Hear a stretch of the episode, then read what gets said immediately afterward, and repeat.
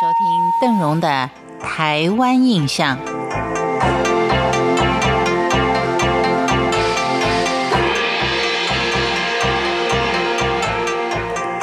当我们希望有一趟完美的嘉义之旅的时候，不管是当地人或是外地人，都会告诉我们一定要去的地方就是蓝潭水库。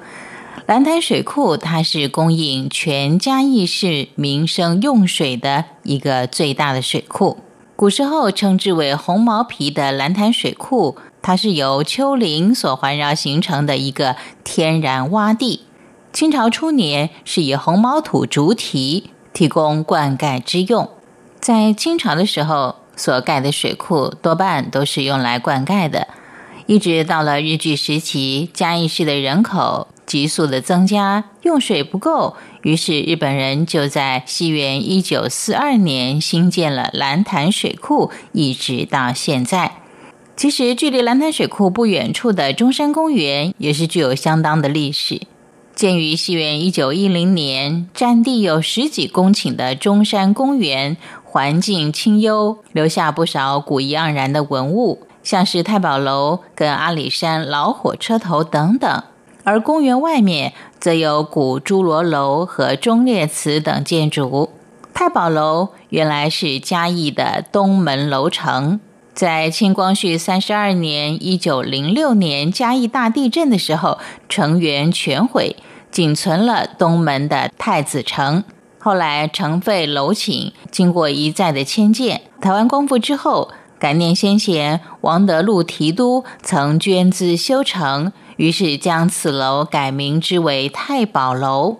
现一九七一年迁建中山公园内，楼下放置的是清嘉庆年间的六尊古炮，以表彰王室军功。至于嘉义老火车头的放置地点，依旧是摆着一部在民国三年开始执勤，民国六十二年才退休的蒸汽机车头。诉说着过去他曾盘旋在阿里山蜿蜒铁道的风光。我们在介绍嘉义市的各个古庙之前，我们先介绍一句嘉义俗谚：“要娶嘉义人，要嫁台南翁。”嘉义可以说是民风相当的古朴，特别是当地女子都很守旧温顺，而且在传统习俗上，嘉义人嫁女儿嫁妆是特别的丰富。迎娶嘉义女子可以说是人财两得。至于为什么要嫁台南翁，翁是丈夫的意思，则是由于台南人脾气温和，是一个体贴的好丈夫。当然，一般来说，台湾各个古城里面庙宇一定特别多，嘉义也不例外。但是因为民国二十五年（西元一九三六年）。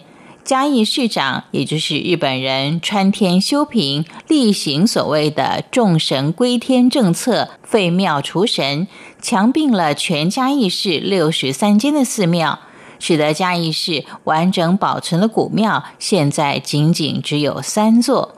这段古庙辛酸史，迫使嘉义居民供奉的神像分道扬镳，硬将城隍庙当成了神庙，地藏庵作为佛寺。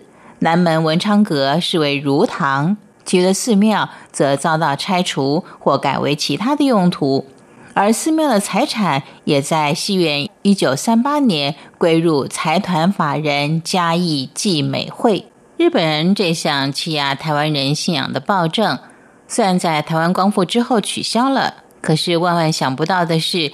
嘉义政坛竟会因为争夺纪美会的财产而衍生出黄陵两派的政治生态，自此演变成政坛派系的对立。